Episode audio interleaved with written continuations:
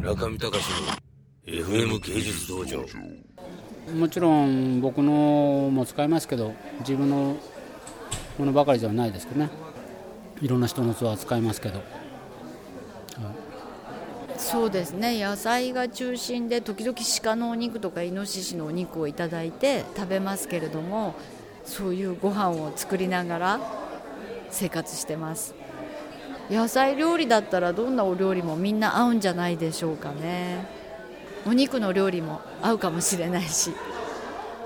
うん、私はてっぺんの器はこの広大のところこの器の裏が好きでだから洗い物の瞑想法といって洗い物する時に初めて裏って普段見えないでしょ？広大の部分って。でも洗い物すると広大の部分が見えるのでその広大の部分が好きですね。なので器に例えばラップするんじゃなくってここにちっちゃいお皿をポコンってひっくり返すと蓋になって食べ物を保存したり冷蔵庫に入れたりする時に広大であのお皿でポコって蓋をするとラップもいらないしそのままあの広大も見えるしっていう使い方したりしてます。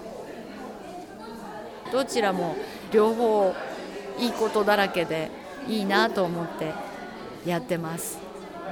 洗い物する時に初めてまあ鉄平の器だけじゃないのでいろんな作り手の器がうちにあるので洗う時によく眺めながらどういう思いで作ったのかなとかどんな形で作ってるのかなとか思いを巡らせながら洗い物するのが楽しいですよね。